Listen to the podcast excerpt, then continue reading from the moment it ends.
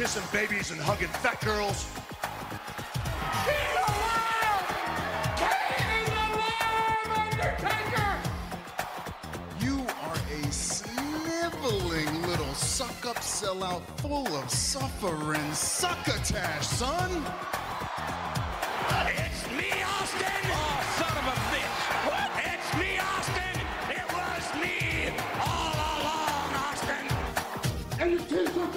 Are too tight too, Billy! And you book a match with me against Ryan Keelan! Look at me! I'm a total package! I will rip him apart! I'm pissed now!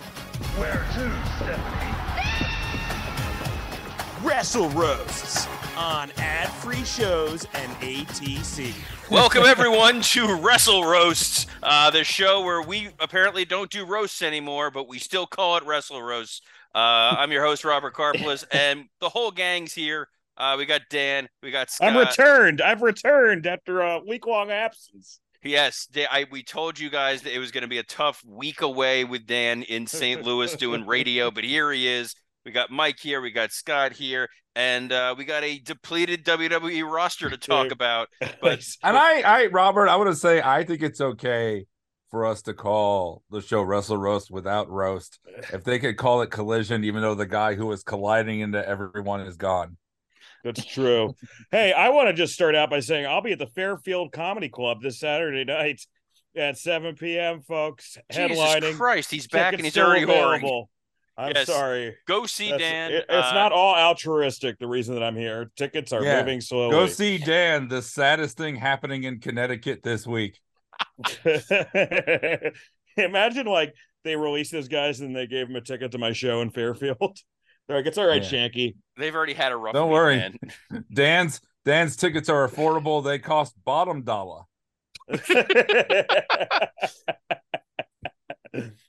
Oh, Damn man. straight, Uh, damn straight. Yeah, so we've got uh we've got the releases we're gonna talk about. We'll talk about WWE uh SmackDown moving to USA. We're gonna talk about Dynamite or Dud from from Grand Slam. Uh, but you know, we got the whole panel here. First, let's check t- Scott. When when uh, we last recorded, you found out right before pushing record that you had COVID. So people want to know you feeling better. Um, he still got it. Uh, Yeah, I still got fantastic. it, but I feel I feel a whole lot better. Good. Sorry, I got to clear my throat on As that you're one, but- fucking slowly dying. And I uh, appreciate I you do. not going to Grand Slam and possibly getting the five other people there sick. yeah, dude. All I actually had to do was sit on the camera side, right? yeah. what are you saying, Dan? There was a there, the- you know, they bumped it up. It was eleven thousand a gate, so it actually did pretty well. I stand corrected. right, because Nice. Tony so Khan's they never started at wrong about 20. yeah. They started at 20. Last year was 13, and now they're at 11. Well, I was at the Eagles, so I don't know. Where honestly, the I- audience starts at 55, then gets to 65, and then I- is dead. I will say it's a real will- Benjamin Button promotion. I, I was a I was way more afraid for my life at the Eagles concert than I ever was at AEW.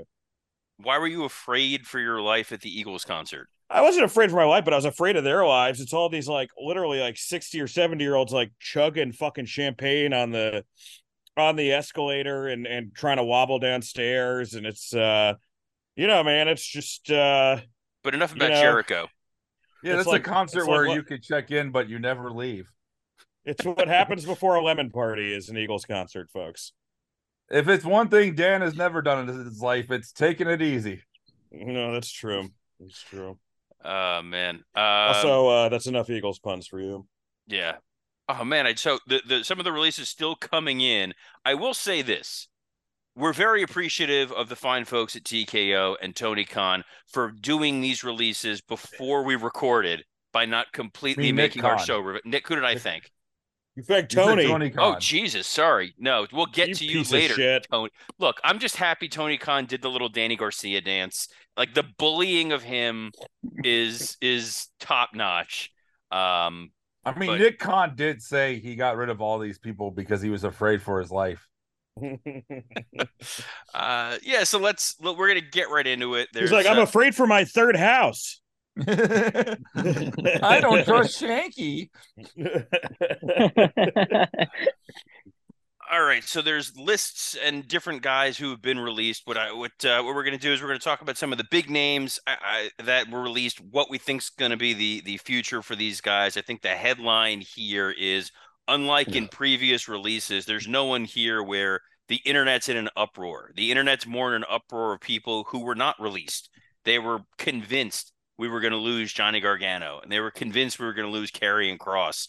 Uh, instead, uh, we lost Mustafa Ali, who spent the last year begging to leave in the in the first place. Anybody have any strong thoughts, opinions on the dearly departed Mustafa Ali? Dude, Rob, does- Robert's spin on his rules. He picked he picked the one guy he was excited to get uh, fired. No, I was he, really he opened with that. I he's the first name. He was the first name announced, first name on the list. So Well, he announced himself too, but I mean, which which he's been doing for the last year. I, I mean, I I, I, I would have said before I, I get my opinion. You know, I think we're actually one of the classier podcasts that deals with this because, you know, man, no one we we don't want to see anyone lose their jobs, even if we, you know, beg for some of these people to lose their jobs.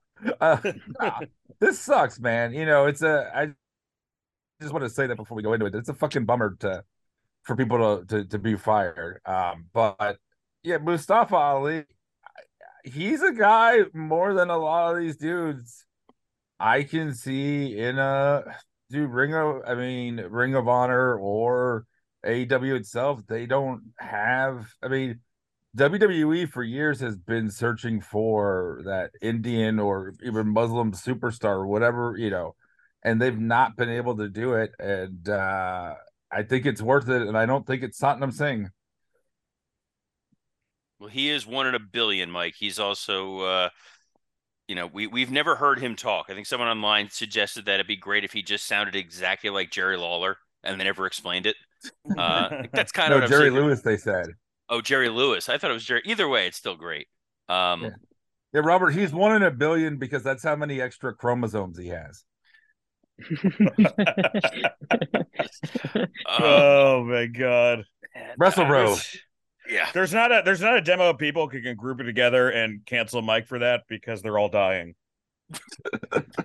Yes, most most of Howard Stern's whack pack is gone. They can't come after Mike. Um, like th- I think he's he's one guy I don't see AEW touching though because he's extremely vocal and expresses his displeasure. I think the last thing they need is another lower mid card guy who's going to go in there and and cause havoc. Uh, I'm sure he will find a place in a company somewhere. He's definitely talented in the ring. New Maybe- New Japan should book him. He's better than a lot of the guys they're trying to push as new guys now. Put him in there. I love that idea.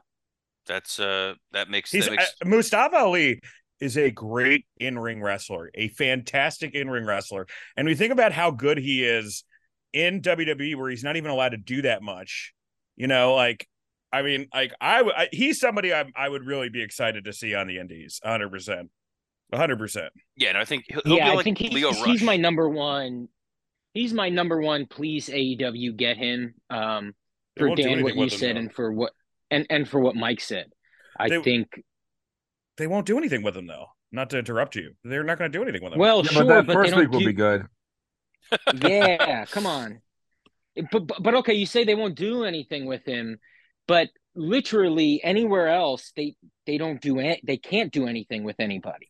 Like, what do you mean by do anything with him? Like, okay, so he can go where to do less? there's a path. There's a path to the main event in New Japan for Mustafa. You're a fucking Ali. maniac. What does that mean? No, Well, there's it means no way that like Ali is, is is gonna is gonna Well, is gonna. Uh, Why do you think Jay dude, White and Ospreay are getting any attention to E AEW? AEW because they rose the ah, ranks that's in interesting. New Japan. Okay. So if he signs for New Japan for a year or two, or just does like a two year thing, and then he's hot by the end of that, and then he can go to AEW, I think it makes we're back to WWE. It makes a lot of sense. What I love, what I love is that this is the most uh Trumpy Scott has ever been. He ain't coming into my fucking promotion. no, no, I love him. I just go. Um, I actually think AEW. You know, and Dan is right. I am. I am wearing the lenses of, uh, like, oh, if I was head of creative at AEW, I'd like him there. The, you know, the truth is, yeah, he probably wouldn't be used, um, perfectly because who has?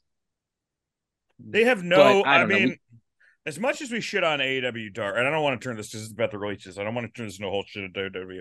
But right now, they have two main shows and Rampage and no developmental really.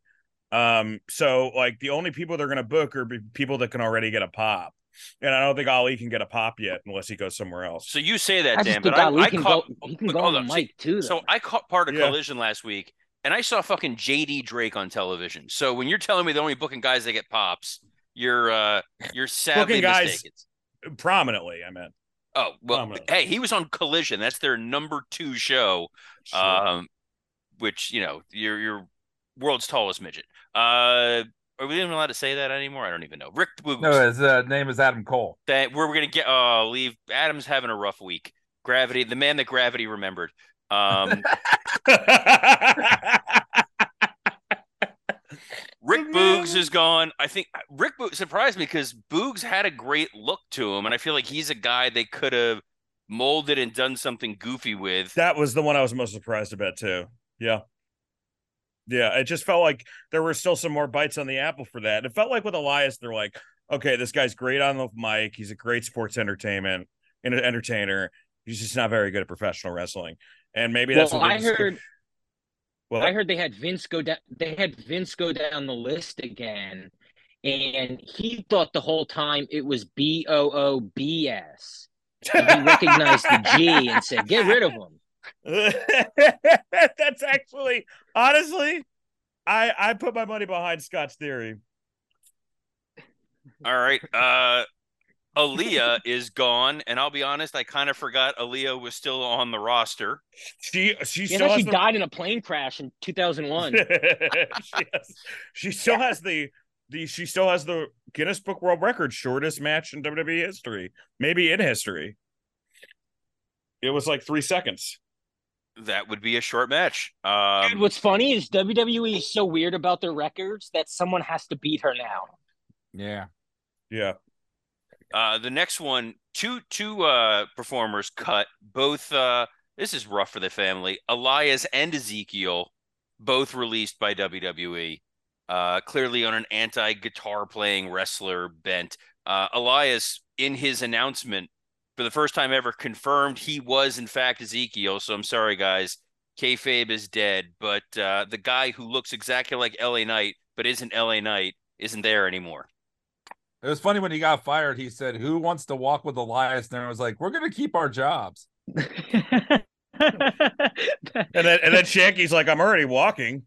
Oh, Shanky's not good enough to walk. Oh yeah, you're right. Who dances with who dances who dances with Shanky? That should have been the thing.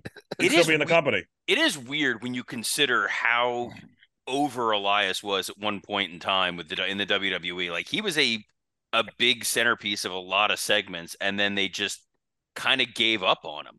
And I he wasn't bad. I, I mean, I, I will say he was the victim of Triple H taking over because the only like we were always we were always kind of bummed out when Vince would come back to creative and take the reins, but um with Ezekiel, that was like that was actually a really good Vince Prichard, I think, booking, whoever came up with it, but it was under their it was under their uh supervision. So I think that that was he got really he he suffered when Triple H uh, wanted to make it like a you know a Yeah, non-sports Spencer Entertainment company.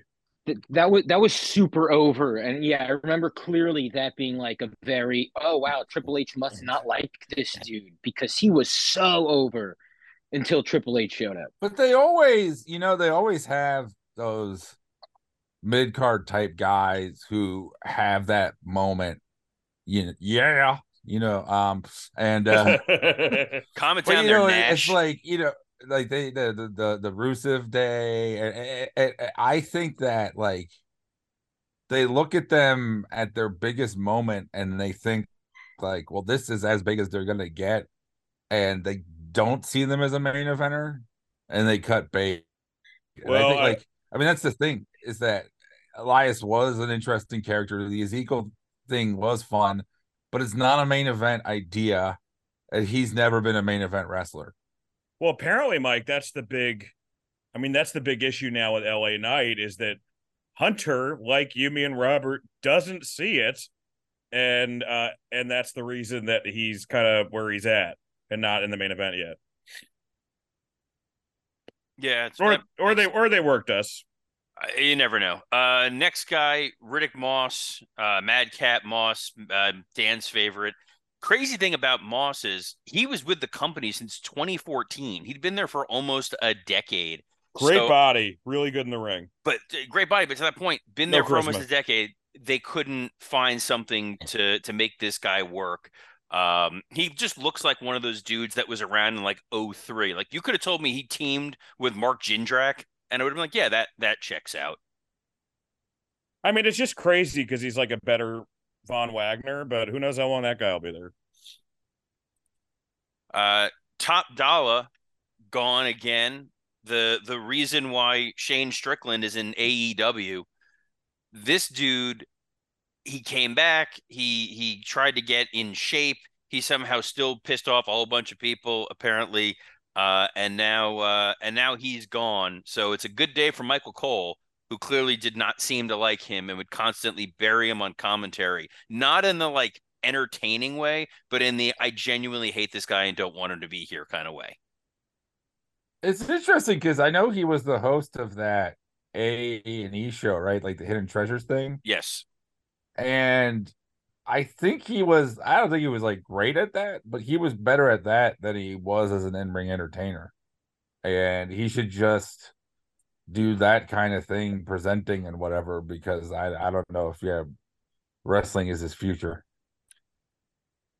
Yeah, I can't. Yeah, I thought they actually did him kind of dirty. I feel bad for him. Um, he had a botch that the company never got over. They kind of turned it into a um a, a point like in every match to mention that Ah, but he ain't that- that great. I think that's what Michael Cole did. Uh, and I also remember him going to bat for WWE during a lot of shit talk um, at like peak AEW versus NXT type shit. And I remember like no one didn't he get fired once before? yeah, he Yeah, got fired did. before, and they they fired all Exactly. of- And, and and he got fired soon after defending WWE. And I felt bad for him then. I feel bad for him now, especially because he's the guy where, um, you know, there's other guys you go, yeah, you go wrestle somewhere else. And with him, you just, you really hope it works out with whatever he wants to do. And I hope it's wrestling because he seems to like it. And he did, you know, he obviously over the last year lost a bunch of weight and shit.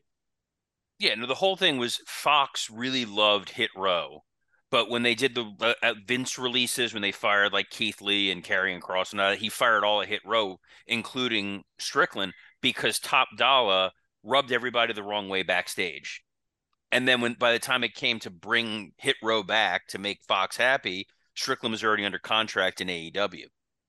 So now that I guess Fox is no longer in the picture, neither is uh ni- neither is Top Dollar.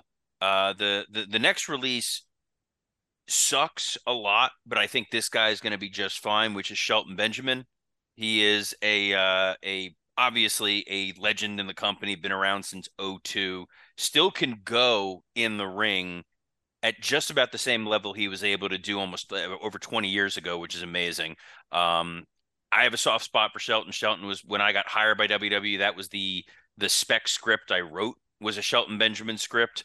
And uh, I think either he winds up in Impact, where they'll do great things with him, or he's a guy that AEW should pick up as a performer and a backstage producer.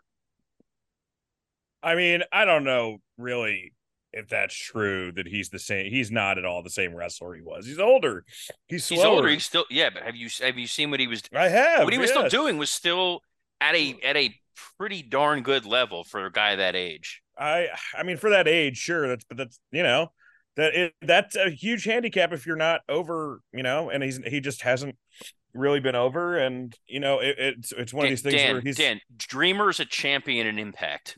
Shelton will be just fine in in, in Impact. I'm not talking. I'm Impact, yeah, for sure. Yeah. But I'm talking about like whether or not WWE should have released him more than that. I'm talking about. Yeah, he should be fine go to Impact. Didn't Tommy Dreamer? He just have his career on the line or something in a match? Yeah, he still- and he and he won a title.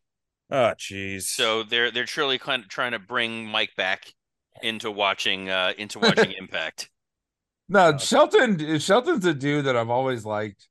I I thought he was really fun in the hurt business. I actually thought in terms of like gimmick wise, that was one of the best things he'd done, and and and I, I love the uh the team angle stuff when he started. I mean, he is every generation has that guy, right? Of like, you know, and, and I know it was Waltman in the '90s, but it's important to have this person in your company. Like, he's the guy that could wrestle anyone and tell you how good he is. You know, They have Like, a couple. you can't have a good uh, match with Shelton Benjamin, you suck.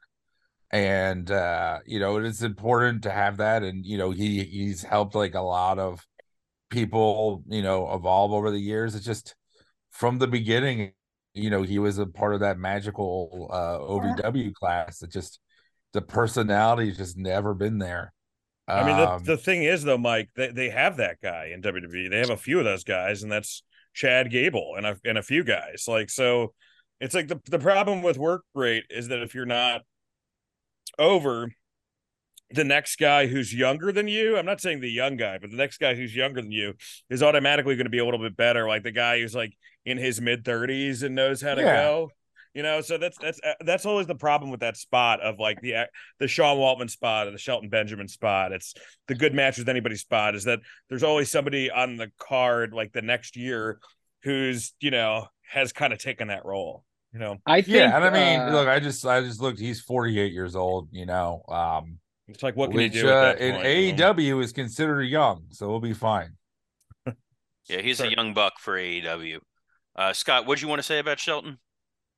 Um, well, one, I, I I think you know, in terms of wrestling, especially a guy who's had such a long career, it's just all about spin, and they never spun it right when he came back.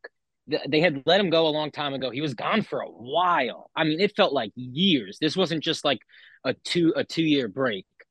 Um, and He when he came back, seven they years. really seven Wow. years. Wow, and they really should have acknowledged that when I was a kid he was the one who's you know money in the bank was one of the best matches uh you know in, in that like five year time period frame and he stole that shit um he was a wrestler that you know weekly was having bangers that Shawn Michaels match is such a memory as a kid Great, great and you match. can spin it as um you know this is Shelton the veteran I mean they never even made attempts uh when he returned other than have him stand next to some other guys that are his uh his, color.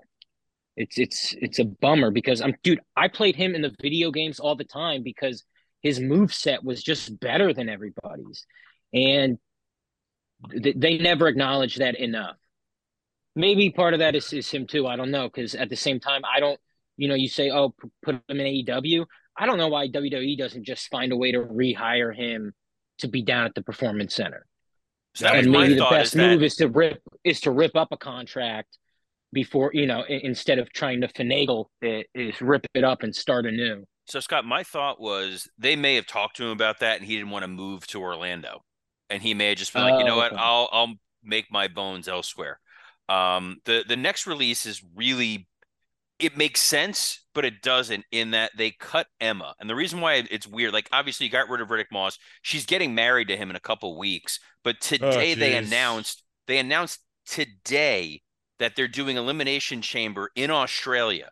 And she tweeted about how excited she was to wrestle in front of her home country. And then 10 minutes later was like oh never mind i've been released. Well, that's just I mean, that's just bad corporate um synergy, you know? Um that's just bad. I mean, that you know, like, whenever something like that this happens and you have mass releases, they're going to like you know, fuck a couple things up for sure, but Didn't they fire Like- someone when they were pri- was it Dawn Marie or Jackie Gayda? Mae Young. Oh, I, I'm just, you know, like, look, man, it's you know, Emma, you know, she's she's had kind of like a cra- uh, almost like a crazy history of being hired and fired in WWE. Um, you know, I just, I mean, none of these are big surprises, man. From if you're watching the product, you know, and none of these are huge, are huge surprises. It's not like they're Well, fi- wait, let's acknowledge the Ali thing for one second. We do know that he wanted to be released, but he had a match with Dom at the next pay per view. Yeah. already advertised. Used to have That's like match. Which I, I wonder if they're going to do that match still, or if they're going to no because they're doing dragon lee and and uh, dom on raw for the North American. Oh, which I love, by the way. I saw that. That got me hyped. That's going to be a great match, but Yeah. um, so they'll, they'll most likely do something else, and you know, Ali will, will find uh, find something else. Or I think Emma, she'll get picked up. I, I, AEW can absolutely use someone with her experience. Um, Dude, I thought she was in AEW and left to go back to WWE. Am I wrong? She was in AEW for a match, and then she went back like a week later. I mean, she's got that. She's got connections and impact. Uh, if if her if she wants to work, she'll work. And Riddick Moss seems like the kind of guy that Tony would pick up for Ring of Honor, and just we forget that he's there, and then six months later, you're like, oh yeah, Aaron I, Solo. I- I mean, again, it's like I, if I'm Tony, man, I don't pick up anybody unless they move the needle. I have too many people there. Like even then, he's like Riddick Moss. Well, you kind of have like a better version of that with uh, Josh Woods, right? Yeah. I mean, Josh Woods is more MMA, so it's like I would really be hesitant to buy guys to just have them hang out again in the locker room. Like your company, if, anything, that AEW should be merging the Ring of Honor and AEW titles together, um, and not and not trying to expand more than they were doing. Oh, I know, but the Also, problem I is, love I love the sentence Robert had connections at Impact, which is just anyone who's had a bowl of poutine with Scott D'Amore. Anyone who gives Tommy Dreamer extra meat at the subway. Yeah, C- connections at Impact is the oxymoron of all oxymoron. well, well. Speaking of extra meat, uh, Mason Mansoor got cut, which sucks because I I actually enjoyed that stupid goofy male model gimmick they were doing. Uh, I liked it too, but Hunter hated it. Hunter hated it, but those guys, the doing the tags with touching fingers, and they just they got a goofy '90s gimmick, and they went all in on that. And they're both really talented wrestlers. It it definitely uh, it sucks that they're gone. Doesn't really surprise me, but it it, it does suck. Well, I mean, I think- Mansoor is interesting because he was the the Saudi guy, right? Yes, Yeah. but then they Are- realized are they that still doing shows there? they are, but they realize that what the Saudis care about more is star power as opposed to homegrown talent. What what the WWE is trying to do with Saudis right now is they're trying to sign Ronaldo, for the Ronaldo, next show yeah. to do something, which is gigantic. He's like the biggest international sports star, you know. Oh wow, Uh, yeah. I mean, if if they're able to, which is like again, it's like, you know, that's a that's somebody you spend money on. That's not Dennis Rodman or Mike Tyson, you know. Right. They're going to do Uh, Ronaldo and John Cena as a team is what they're trying to get cooked up if they can do that. Um, yeah, And then and then Ma- Mace is, is interesting. Remember they had him as like an announcer for like a few weeks. Yeah. And he was good He in was that terrible role. that. But think that apparently he's like he's like a big uh dude in anime. I think he fucking Yeah. He's got a big anime. anime, He's got a big anime following. He's got a big Twitch following. He was good on Raw. The problem was he was one of those guys who, like Savage, didn't want to accept that he's a commentator. He's like, no, I can still go. I want to be back in the ring. well, There's he's more a big bastard, man. I mean, he is. you talk about a guy who like like he walks into the room, you know, the airport test, it's that guy. But um, you know, again, it's you know, they're just it just never, you know, it never clicked for whatever his reason. problem was he was he was always silly Yeah. and you when you're that big and that scary looking like they tried to put a mask on him when he was part of retribution but he kind of just reverted to silly and goofy and you can't be silly and goofy and be tall on an unrelated note shanky is gone We hardly knew thee. Moment scott i know silence. yeah i know scott you're upset about shanky being gone Wait, can I be honest with you? I thought Shanky was someone else when I texted you guys that. You thought it was Beer. No, I thought Shanky was uh, the dude who does all the flips. What they changed his name to? scrypts Scrypts, dude. Oh, I love, Reginald. I want Scrypts. Yeah, I no, love Reginald too much. can't get rid of reginald vince is still in power dude no anymore. disrespect to Shanky, but I thought he was Scrypts, and my heart broke. Well, they're also making a big deal. I mean, I think this is even a bigger news than the releases, but they're they're making a big deal about all of Vince's shares being up for sale right We're now. gonna get to that. That's Okay, that's all right. on the thing, but you're now you Appreciate your foresight, Dan. a lot of big stuff. Go- Look, there's a lot of stuff going on, folks. We don't have time to do the roast of Dink this week. we'll get to it. Uh, a release that Yeah, yeah, we do. We're talking about how he hurt his ankle in the main event. oh, come on. Set Oh, him up, man. knock him down. Uh, so to Mike's point at the beginning of this, of like, you know, these are people and they that love it. This release this isn't going to mean anything to us, but I know it meant the world to them. Was Dana Brooke getting released? She's someone who was constantly just working hard, like to get better and better in the ring and and find a, a place in the company. And it just sucks for her that that she's gone. And I know that she was doing everything she could to uh to to find a, a spot there. yeah, I mean, you know, she, she tried, but it was never great. It was never great. And then uh, the the the last release, probably the one we'll all have the most to say about, uh, is is Dolph Ziggler, who uh, you know did Dan's podcast, and Vince is like, get rid of him. So thank you for killing Dolph Ziggler's yeah, career, blame it on me. It it couple out today. A New episode with Bobcat Goldthwait, where we discuss the underrated fan footage horror Willow Creek, which Bobcat directed. Check it out. Uh, I think Dolph um, has some money matches that are still on the table. You know, I think that he could, like I said, I think he could go to Japan, get some money. I think, you know, he's one of those guys you do want to see like a Kenny Omega Dolph Ziggler match. That's something you want to see. There's still some matches that are that he should take advantage of, and then you know, who knows? I mean, you know, down the line, whether or not they bring him back. I mean, he may be a guy that they want to bring back, you know. Um, you know, they brought back Carlito recently, who hasn't been on on screen yet, but they brought him back.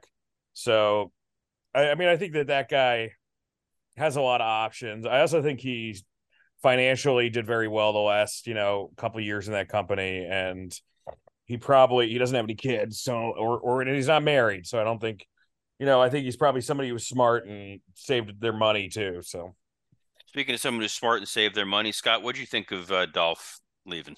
Oh, where do we begin? Uh, Spirit Squad was unbelievable. And I hated seeing the rest of the Spirit Squad slowly leave the company throughout the years because they were all talented and everybody deserved an opportunity. Uh, Dolph was the best in ring performer of the Spirit Squad, and that is saying a lot. I think he's one of the best in ring workers. Uh, you know, if there's a top 100 list, Dolph Ziggler might be in ring. Um, in if ring he for wants to- sure. yeah, Yeah. I'm, I'm, and I'll say like especially if he if he does want to continue wrestling even for the next two years, I think he can like really establish that in a lot of people's eyes because he's so fucking smooth with it. I was there when uh he won the title at Izod Center the night after Mania, and that was maybe like the most you know from off to on I ever saw a a crowd noise where it was just uh, madness. And I've seen a lot of Dolph Ziggler matches live. I think I saw, you know, Dolph Ziggler's a lot, and that's you know, Dolph is a guy that they would also pull out on the house shows. Again, we're talking almost the last twenty years, and in ladder matches and just knocking it out of the park. He's, uh, yeah, he's an all timer, and uh, yeah, I want to see him in dream matches. But That's not about at it. Wrestle Pay him money to show up, and ooh. Oh, now how does that work uh, in terms of compete clauses or whatever? It Is a depends on- firing mean next week they can show up? It It's depends on what 90 they're doing. days, Yeah, right? it's usually it's usually 90 days. Um, but we'll see what what they ultimately decide that they're going to do. They usually do it on a case by case basis. Uh, Mike, you you had a lot of nice things to say about Dolph in the uh, in the group chat. Yeah, the, the, he he once told me I was his favorite comic. Uh, I remember this. Really sweet. It was right And, after he uh, did Dan's podcast. He said it in interviews too. He said it in interviews, man. So Yeah, he, he um he invited me to like a, a house show. We judged roast battle once. He's this fucking sweetest dude. Um, you know, and I you know, wish him the best. I mean, look, his brother's in AEW. If he if that's where he wants to go, and I think that them as a tag team um could be a really fun thing. Um, but it's also, you know, if he doesn't want to wrestle anymore, I mean, it's like look, he's a lot of these. I, I was looking up the ages of all these guys that you were talking about and a lot of them are like the 32, 33, you know, Dolph's in his 40s, Shelton's in his 40s, and you you hope and I'd like to believe these these these these are two of the more sensible dudes in the business, and you barely ever hear anything bad about them. And I think they probably were smart about saving their money. So it's like if they don't want to fucking wrestle anymore, even even a guy like Mace, like if you want to just do Twitch and all that, fucking go for it. And Dude. and I think Dolph is that for me in terms of he's done everything he needs to do in wrestling if he wants to be done with it and can just pursue whatever other uh you know dreams that he has. I mean, it's been a great career. Yeah, so Dolph and I, I was there for Dolph's first episode of Raw, uh, when he was uh, he was Chavo's caddy or Kerwin Oh, White's wow. caddy. We were we I remember he was sitting on like an anvil case and we were talking about being like the new guys. And he's like, "Yeah, I'm a caddy. I don't know what the fuck I'm supposed to wear. Like I don't know what a caddy wears." And we're like sitting here trying to look up like what a caddy would wear to get him some kind of a costume. Um and then, you know, ruined his career again with the Spirit Squad and he just overcame all he overcame the beginning of the Dolph Ziggler gimmick was terrible. He was just the guy that went around shaking his hand, introducing himself to everybody, saying like, "Hi, I'm Dolph Ziggler," and shaking everyone's hand. Uh, and then just became the dude where you could put him in there with anyone at any time, and he was going to deliver a great match. He was really a victim of bad creative and kind of I don't want to say politics because nobody was had it out for him, but he was just a guy they never really got behind when they definitely should have. And he's got, uh, you know, I, I don't want to say the impact thing because you'll shit on me for that, but he's got can obviously an AEW with his brother. His best friend is Justin Roberts. Um, he's a guy that could step in there tomorrow and deliver huge for whatever they wanted to use him for in AEW, if that's And what he wants to do. You know, you know what's what's cool too is that and AEW, it's like they they drop the ball on people a lot, whatever, but like they do let you do the idea that you were holding on to for years at the other company, and they let you fucking try and commit to it, and and and that would be fun to see. I mean, look for It be, yeah. I I love God and fucking my wife, and it and it's awesome. It's the best version of him ever, you know. So maybe you know Dolph has that in him, if that's what he wants to do. You know, I it, it's yeah. I think that uh Well, first we had to get through Gamer Miro, but yeah. yeah, Yeah, But- but he's yeah. a guy that I, I I would bring him into AEW as a not as a uh, a match producer, which he could do, but as an actual creative producer, as a guy like RJ City. They let him just kind of come up with what he wants to do. Dolph's a really creative, funny, interesting guy. He could come up with stuff for people and produce those segments and do, I think, really interesting things for AEW. I mean, the guy And loves the last com- thing, like to to what Scott said, it, it is a really lost thing in a way. The the the house show warriors, you know, and and that definitely was Shelton too for years. It's like that's an unsung thing that you know those are the guys that you know even when there's like fucking 5000 people those guys always put on a great show. And i mean in a lot of ways ziggler like i i think he's a hall of famer. And i'm not just saying that because he- he's been nice to me but i i think he's got a hall of i uh, shelton too. I think they both do. And and i mean he kind of was you know, as people often brought up, and and the hair helps, you know, the modern Hennig in terms of how he fucking bumped and sold for people. And it's like that dude made so many people. Well, he's not he's not the modern headache because he actually won the world title. Like he was a world champion in WWE. So the bar for being a Hall of Famer was either world champion or you brought a bird to the ring. So well, well, despite despite Dolph's taste in comedy, he really loves it, and uh, I think hiring him for AEW would be um, would be would would would be a boom for him. it's just a question of whether or not he does it. I mean, I, I I could just tell you, like sometimes to relax, I'll just watch like Dolph Ziggler selling videos. Him getting fucked up. I mean, like I think that that he may be the he was one of the greatest sellers of all time you know, and he looked he made everybody look amazing. I remember remember like they like uh The only thing he couldn't sell was the idea of me wanting to listen to your podcast. oh, Jesus. It's a Uh, great podcast. It's the best horror podcast I've ever listened to. That's the only horror podcast you've ever listened. Here's the thing: is Mike can't take one burn. I could, t- I could feel the silence. Oh, it's coming, baby. and the anger. I could feel the gears. He was just like looking Yeah. for the the meanest opening the whole time, and he got One me. way or another, I'm going to find you and get you, get you, get you. Yeah. Mike is genuinely autistic, guys. He's not lying to get it ahead. Yeah. Uh, but uh, it's not my emotional truth. I actually am.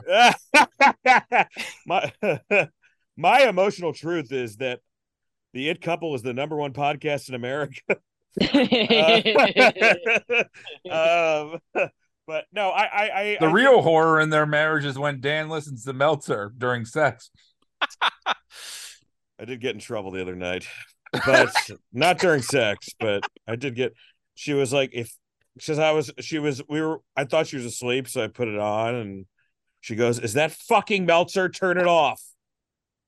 Um. So anyway, Dude, every every time you talk about that, like it always just makes me think of like at the end of the Flintstones when Fred's out with the fucking tiger. it's just you having to like try to bang back in. Like, come on, honey. Wilma. yeah. Uh, she's, she's not a Meltzer. She's not a Meltzer. fa- She she dislikes Meltzer more than like she dislikes people that she disagrees with politically. You know. And she's and she's nice to me, so it's not that she hates all autistic people. No, she uh she thinks that she thinks it's painful. She thinks that his presence is painful. Um, which I don't Yeah, know. She's if I- right. No, she's not. Uh, but but my point is is that Ziggler can do a lot of different things right now. Um, you know, even making remember when like they brought him in just to like job to fucking Goldberg and he made Goldberg look like a million like like a million yeah. bucks. yeah, Brett does. but I mean, he's just Like, like doesn't you know- remember anything because of Goldberg. I mean, you know, and I think the guy could have a genuinely, honestly, I think the guy could have a genuinely successful wrestling podcast if that's. I, I wouldn't wish that on anyone, but if that's the route he wants to go, good luck. Well, Dolph. if his Wow, favorite sounds like comic Dan's trying to into it, I start a new if can. podcast. No, I feel yeah, I feel like if we could if he could only find a podcast that involved wrestling and comedy and meld those together, but where would Dolph find such a thing? Oh man. Uh but uh those are the releases. The uh the other the other part of this, obviously the the sad part that doesn't get talked about eh, or get the media coverage uh is the over 100 actual employees at WWE that that got released uh last week. it's crazy, you know. These people have jobs. It sucks. It does a lot of different departments because the the the redundancies and the merger and whatever it is that they're they're doing there. Uh, there are people who worked for WWE not because they were diehard wrestling fans, but because this was one of the largest companies in Stamford. They they paid generally very well. They had good benefits, and people worked for it like they would work for a bank or any other kind of company. And they were caught in the crosshairs of what happened here. It it sucks. Uh, the the behind the scenes people, the office people were always really unsung heroes at WWE. And uh yeah. But the other big WWE news was uh that SmackDown has a new home starting in October of next year. They are going to be back on the USA network. They're leaving Fox. This is a uh part of this Endeavor TKO. We want to make big splashy headlines and they have locked up TV rights for SmackDown, which, given the way the TV landscape is, this might be the last TV rights deal SmackDown does. In four years' time, everything might be streaming. Uh, the the other piece of this is that Raw and NXT might not stay on USA Network. They might find someplace else. WWE is now going to focus on making Raw an incredibly valuable media property. The other piece of this story is that there's going to be four NBC specials, uh, whether it's Saturday night's main event or something else. But uh, the the Fox WWE relationship is is no more, uh, and they are they're going back to the USA Network. Uh, I'll open it up to to the floor if anybody has something they want to add, or if Mike wants to make another snarky comment about it. no, I mean, you know, it's uh it was cool that they were on fucking prime time network. Like I know that doesn't really mean anything, you know, in the, in the scheme of thing, but like you know, uh, they could say that they did it and not just UPN and my network. So It's open. yeah, I mean, It, it is kind of insane. Yeah. I mean, you know, I, I want to do a 10 uh, bell salute for the Fox football robot. Remember when they did the draft? That's my favorite fucking. Remember yeah, the first the first SmackDown on Fox was that they pinned Kofi in six seconds, and then the next week it was yeah the day before Dan's wedding, and they had the fucking robot dancing. And- Yes. and, and, then Kofi was back to eating pancakes and didn't even mention losing. It was so weird.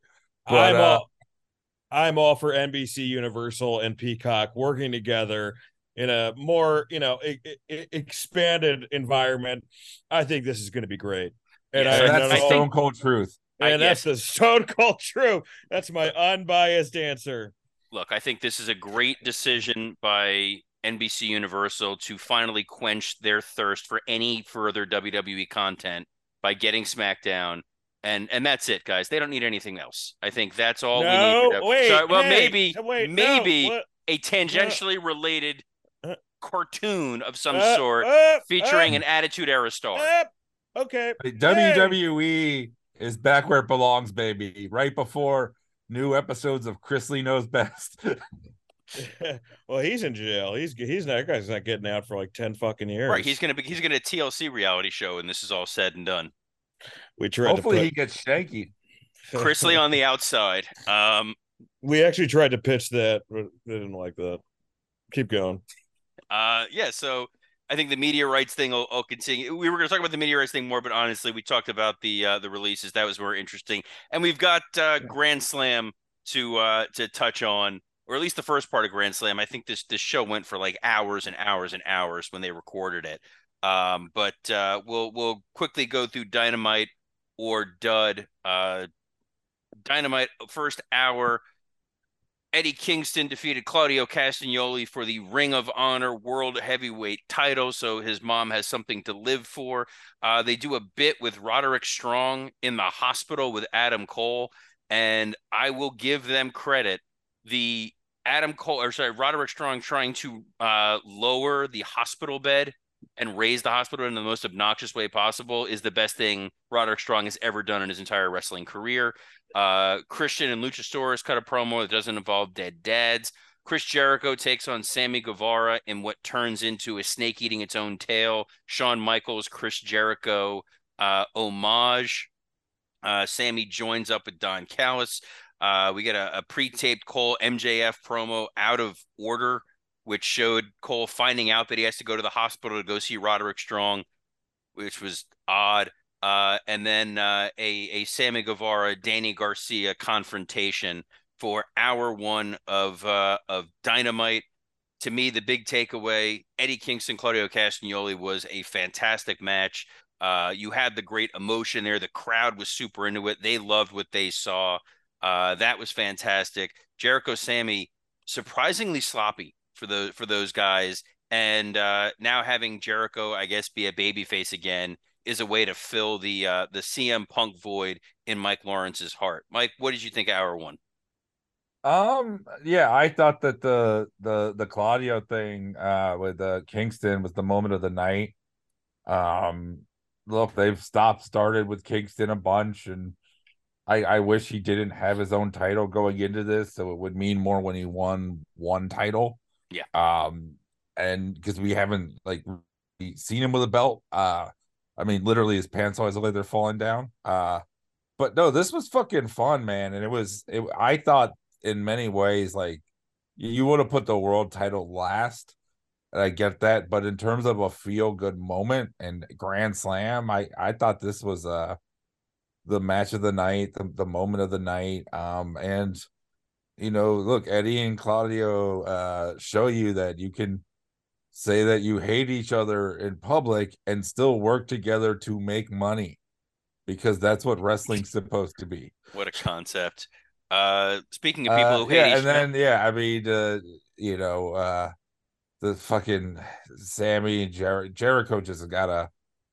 I mean, we've been saying it, but he's got to pack it in uh, for at least a little bit. I think he, I think he could have one last run in reinvention. Well, slow, But- uh, quick walk.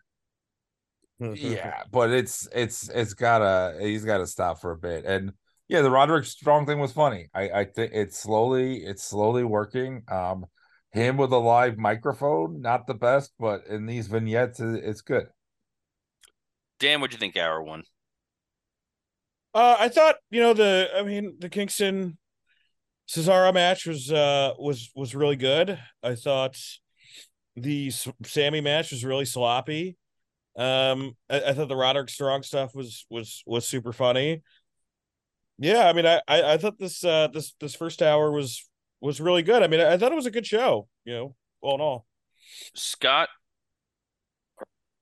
Uh, I loved the opening match of Kingston and Claudio. I thought it was unbelievable. Obviously, right guy won. It, it was the big moment of the night and match of the night. I, I thought it was awesome. But I also thought Sammy and Jericho was was really good, especially like the home stretch at the end of it. I uh I thought the coder from the uh whatever shooting star I think Sammy was doing looked deadly, deadly, and it made so much sense for Jericho to win after something that brutal. And I loved Cass walking out and all the heat that it got. I, I don't know. I, I thought the moment was was uh, really really fun, and it makes sense. Uh, I saw like one or two dudes being like, "That's a WWE thing that Sammy did to Jericho," and it's like it's a Jericho thing that Sammy did to Jericho, and so you know, I, I hope I hope Sammy has the life jacket because these are things that are invented and it's allowed to be used elsewhere, especially if anybody is his protege, it's Sammy. So I, I thought obviously sloppy and Scott's audio died. Yeah, Scott. Dude, we Scott, lasted almost an hour. That's pretty yeah, good. he, he did pretty good. Uh, Scott sounded like he was getting drowned during that opinion. There is there isn't a there is an element though, I will say, where it's like, I mean, we say this before, but if you are if you are Tony Khan, why the fuck would you let Eddie win a title in any other promotion before he wins it at yours? that like looked so weird. Like when he came out holding a title, I'm like the moment's supposed to be this guy's always your Charlie Brown who never Yep. fucking wins, and then he gets that moment to win, but he already had a title. yeah, it's um, not like he was winning like the New Japan World title, he was winning the fucking strong title. So it's like Dude, I love that metaphor, Robert. The idea of was it uh is it Sally or Lucy takes away the football? Lucy. Yeah, fucking bitch. Uh Lucy Lucy taking away the football and then just Charlie taking another football out of his out of his backpack. Well, they also both wear yellow and black, so it just kind of it works in so many ways. Similar Uh, hairlines. Similar hairline. Um, yes. Hour two, Rey Fenix versus Jon Moxley. Now I'm just imagining Eddie like with his mom and dad be like, Are you proud of me, guys? That's the CTE. That's how everybody sounds to Eddie Kingston. Uh, yeah, hour two, Rey Fenix beat Jon Moxley twice in one match. Uh, in a spectacularly bizarre. Uh, uh, Fenix dropped Moxley on his head. One, two. Jon does not kick out, and the referee stops. And the the number one rule in wrestling when you are a referee is you call everything as if it's real it's up to the wrestler to get their shoulder up. It's up to the wrestler to know what's going on. Uh, you really expose the business when you do that. Seasoned referees should know that shit. Uh, so Fenix just does the spot again and, and pins Moxley. Uh, Samoa Joe cut a, a very funny little promo on MJF. We got a pre-taped thing with the Kingdom and the Hardys and the Best Friends and Vincent and that other dude who look like uh, they're on, you know, wrestling in a state fair somewhere uh, promoting their Rampage match, which is weird because the Kingdom left Roderick Strong earlier in the night to get to the arena to compete at Grand Slam. So I guess we're just admitting that Rampage is taped. Um, Toni Storm took on Saraya. Toni Storm's entrance with this Hollywood, you know, starlet thing is fantastic. Uh, the match, less than fantastic. I think the crowd was confused as to who they were supposed to cheer for since Toni was kind of positioned as the heel, but then Uh, they decided they want to cheer her because she's entertaining, and uh, it was neither fish nor fowl. Uh, and then in the main event, MJF, the biggest baby face on planet Earth, uh, beat Samoa Joe. This was a super fun match. The the pile driver on the outside uh, spot looked really good. Him going for the ring, I will uh, praise the AEW production crew. The shot they got of Max pulling the ring out, smiling at the camera like Bugs Bunny, and putting on his finger was was fantastic. They they definitely caught that moment. Um, winning by choking out Joe with the ring tape and fulfilling his babyface promise, amazing. Adam Cole injuring himself by jumping from the ring to the ground. Uh, the chef's kiss on the end of a fantastic night. Scott, before your phone dies, what do you think, hour two? Hey, how'd you know my phone was dying? Um, Because it's a day of the week. look, this Fenix Moxley match, I thought it was really good. Shit, there was moments where I thought it was great, especially the beginning. And there's a moment in the beginning where Fenix jumps off of the entrance ramp, and I think, and I think, oh man, that might have knocked Moxley a little silly. And I know a lot of people are saying it's the ending, but I think no, he it's, was it's knocked. that a- spot. It was that spot. Yeah, man, I think he he got knocked silly like three times. I think the referee situation, because I thought about it a lot today, and the refer the referee situation is that I'm so lenient, and you never want to see someone get reprimanded. But what do you actually do in this situation? Like you have to reprimand this guy because Moxley is saying call the audible because I'm hurt, and then one you fuck up obviously the pin, and then we're all taken out of the match because we're confused as to why you stopped. But then two, you you allow Rey Fenix to do another move, uh, and another move that involves him landing on his head. So, Yeah. man, I thought that shit was like really just boo, boo, boo. I hated that that had to happen. And it's one of those situations where you just go, hands are tied, dude. We gotta like suspend you. Uh, cause what the fuck, guy? Uh, other than that, I mean, I like Rey Fenix being the champ. It was a surprise, but I also really think that wasn't supposed to happen either. So I don't know what they do next, but it, it was a cool surprise, but obviously unfortunate how it happened. But I did like the match. And the women's match, I liked it more than I thought I was going to. Um, even though it, you know, it didn't do a lot for me. I just think Storm is a lot of fun. And there was chances where I thought maybe she was going to win, which I got excited every time that happened, which means I like her. So that's good. And I thought the main event was unbelievable. I thought there was really cool moments. Samoa Joe doing um hurting MJF's back on the um on the apron in a way that I haven't seen before was really wild. MJF is so good at selling. He's so good at a lot of things people don't give him credit for. Yeah, just thought it was really kick ass with a great finish, and I feel bad that Adam Cole might be legit hurt now because he's walking on crutches because he jumped off the ramp a, a little too high for him. Mike, I can hear you smiling from here. What'd you think of hour two? I, I I genuinely feel bad about both the injuries, even if they are two of my least favorite guys. That sucks. You don't want to see anyone get hurt. Um, but I 100% agree with Scott. I thought it was uh fucking disgusting and irresponsible to let a guy that was knocked out to move. I mean, I know clearly it was like the ref was like, well, he's not bleeding yet, so I know the match isn't supposed to be over.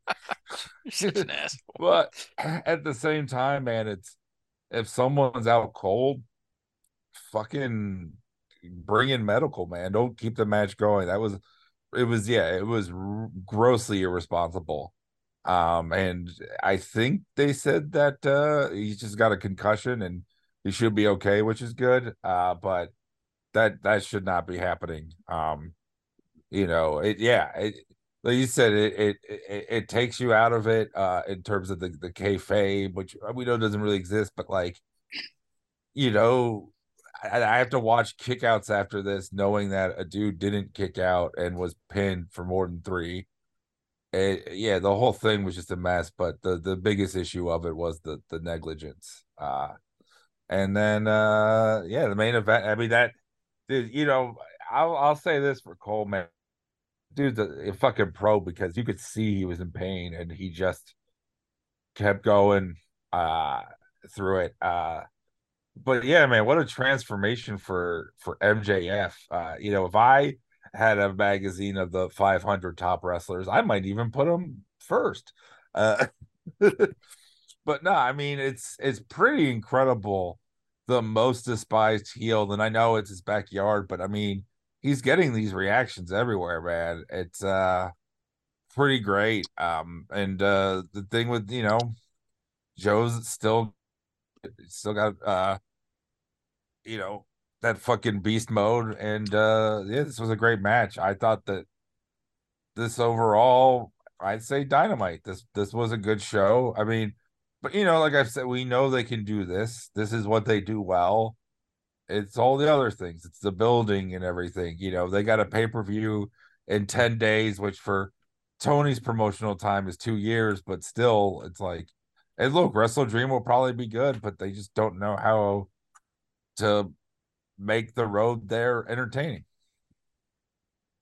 Dan, what'd you think of hour two? Um,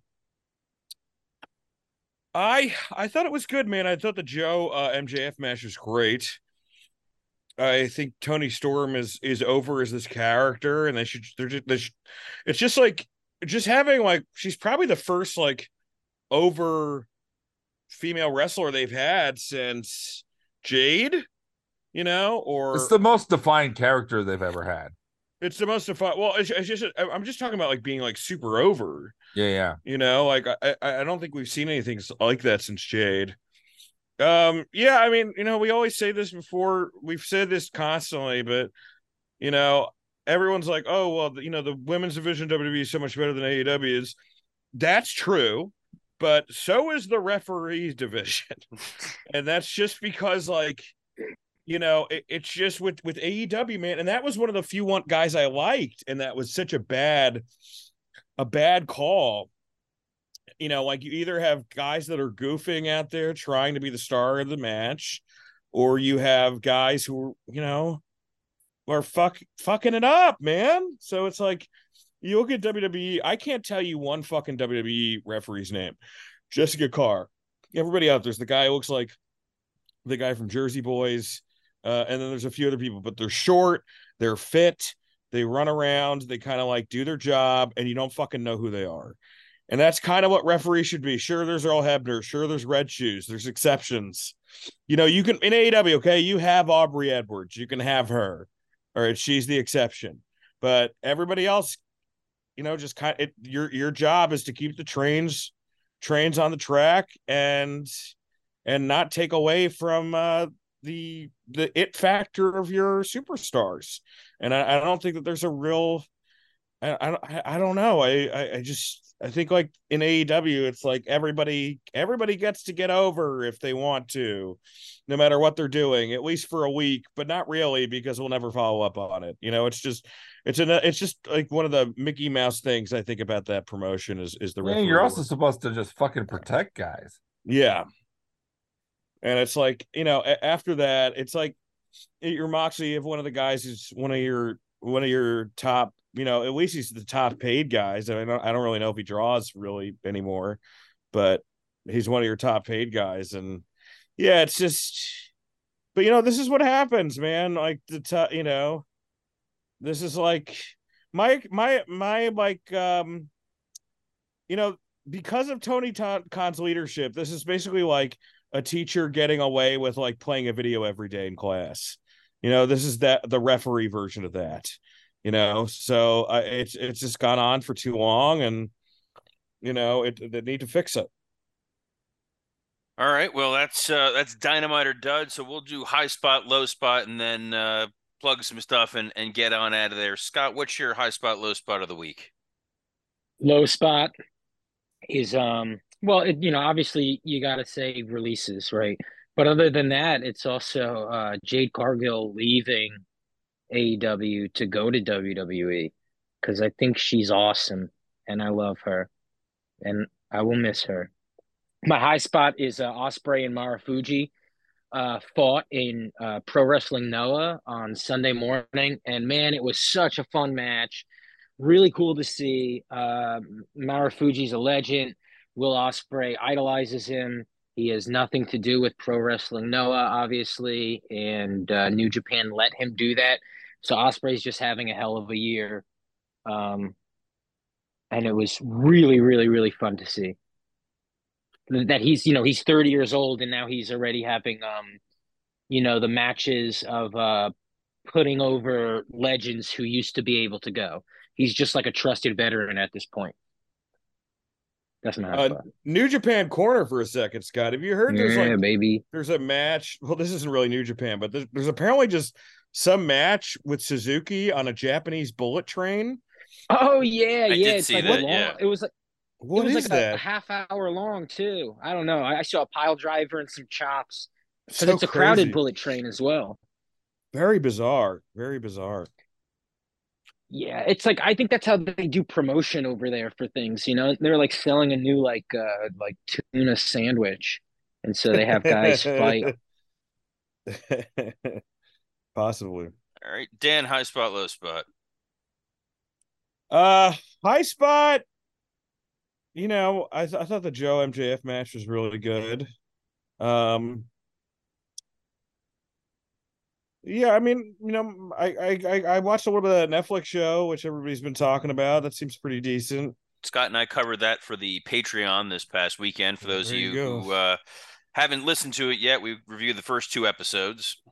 Oh yeah, that's a good one. Check it out. Well, low spot. I mean, obviously, obviously, all the releases, like like Scott's saying, but um, I I I, I, I the silver line of that, I think a lot of those guys will will be all right. You know. All right, Mike, high spot, low spot. Um, my my low spot is the the ref thing. I just you know after the fucking Hardy Guevara thing, like to let a thing continue like that is just for any company, let alone a professional one on TV, they should be fucking embarrassed of themselves. But the opposite of embarrassment, my high spot, uh Tony dancing with Danny Garcia, baby. Yeah, Oh, Oh, no. this is the best. Oh my for- god.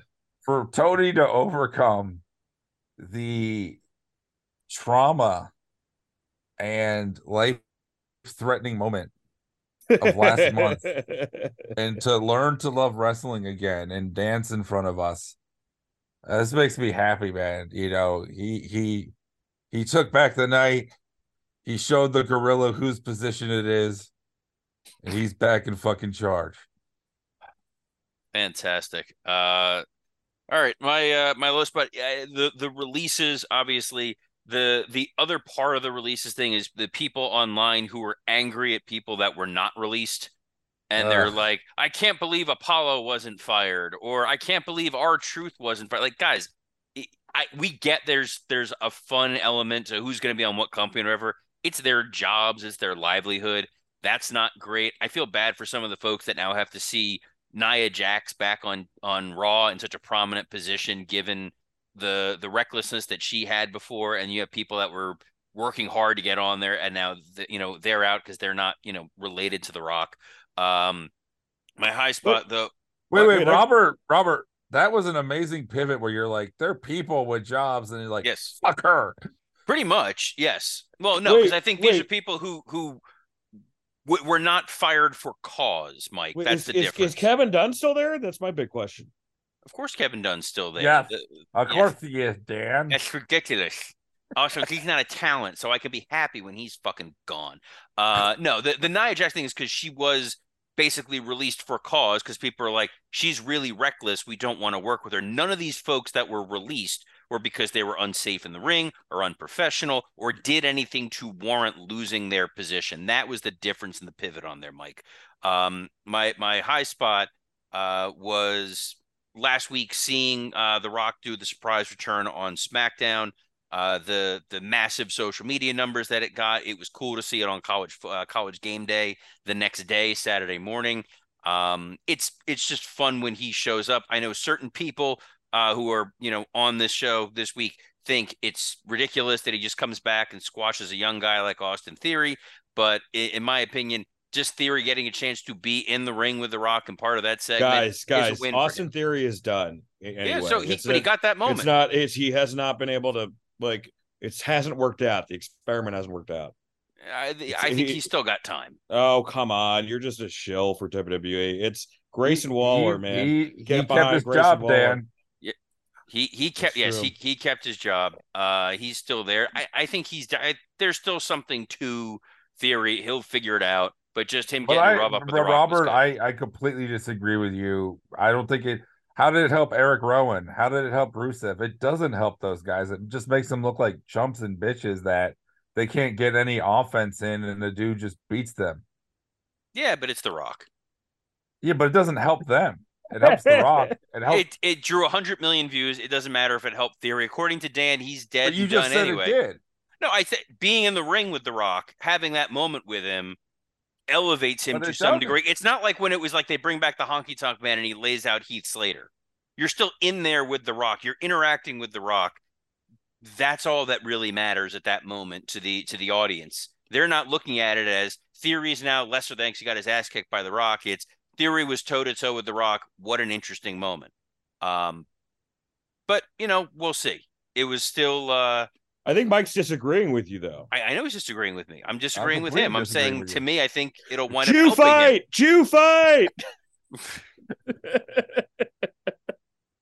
Hey, let's start this new year off right. Yes, that's right. I do not want to have, uh, but I still got Yom Kippur to atone for anything I say to Uh, Mike but, between but, now and bunch then. of Yom Kaputzes over here. If you ask me. You know what you're gonna apologize for, Robert? Your shitty opinion. Yeah, that's uh, that's fair. That's usually that's usually the top of my uh, atonement list is uh, anything I say here on Wrestle Roast or anything I say on the Wrestle Roast Patreon, uh, which we'll have a great episode up for you this weekend, and on the Something to Sports Entertainment with Tier, where I talk about Raw on Monday. You can follow me on Twitter at WW Creative ISH. Scott, what do you want to plug? Oh, gonna plug in your phone first? Oh, Jesus Uh, no, Christ, no, Scott. Scott's in robot mode. Oh, Scott has another podcast. Uh, go go listen to that. Out for Um, smokes. I, I know it's out for smokes. I was gonna go plug it. It's the best horror podcast out there. Out for smokes. Scott Chaplin. Uh, Mike, what do you? records in studio for quality. Yes, he goes into a studio for quality. Here, he's uh, clearly in that submarine that exploded under the water. Uh, Mike, what do you want to plug?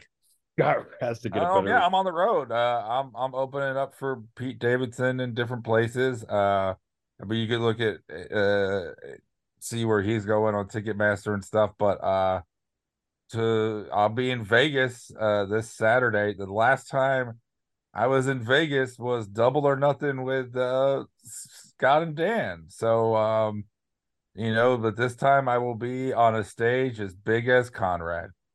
Uh, actually, Mike was our high spot last week because Mike got to perform uh, with Patton Oswalt, which was pretty uh, incredible. Yeah, this uh, this last Sunday I did, uh, and I've never had, and he sat and watched my set, and it was fucking great. But uh, apparently, he just got released from. WWE. Ah, that's a that's he'll be fine. He'll, he'll he Oh. knows people at Impact. Him and Dreamer can go to the same fast food you restaurants. know, he did wonders with that Ratatouille gimmick. I'll say that. and uh, hey, Dan, do you have anything you want to promote? Oh, you know, funny you should mention that, Robert. Um, uh, I, I I am a regular host of it of a horror podcast uh, where we remove horror movies. We have Bobcat Goldthwait this week. It's uh, called The It Couple. Check that out. I do it with my wife. I'm going to be at the Fairfield Comedy Club, Fairfield Comedy Circle, this Saturday night at 7 p.m. Tickets still available. Rhode Island Comedy Festival. I'm headlining that in two weeks. In between it, which is next weekend, I'll be at Laughs in Seattle before I open for the great Dan Soder yet again. So uh, things are happening. My special will be coming out at either the end of this year or early next year. Life is a miracle. All right, yes, well, Wrestle Roast support the comedians who support comedians on the road. Are we stars? No, but we're friends with them. Russell Rose. all right, Right. well, uh, Wrestle Rose. Someone thinks us we're funny. jeez. All right, Wrestle well, Roast. uh, Your 10 minutes was pretty good. Russell roasts is well. Thank God they know final draft. Yeah, I, I I go out and just do the same thing every night for 15 minutes. So uh call me Orange Cassidy. Ooh, rough. Scott, you want to you want to end this thing? Wash your hands. Wash your hands. I love you guys.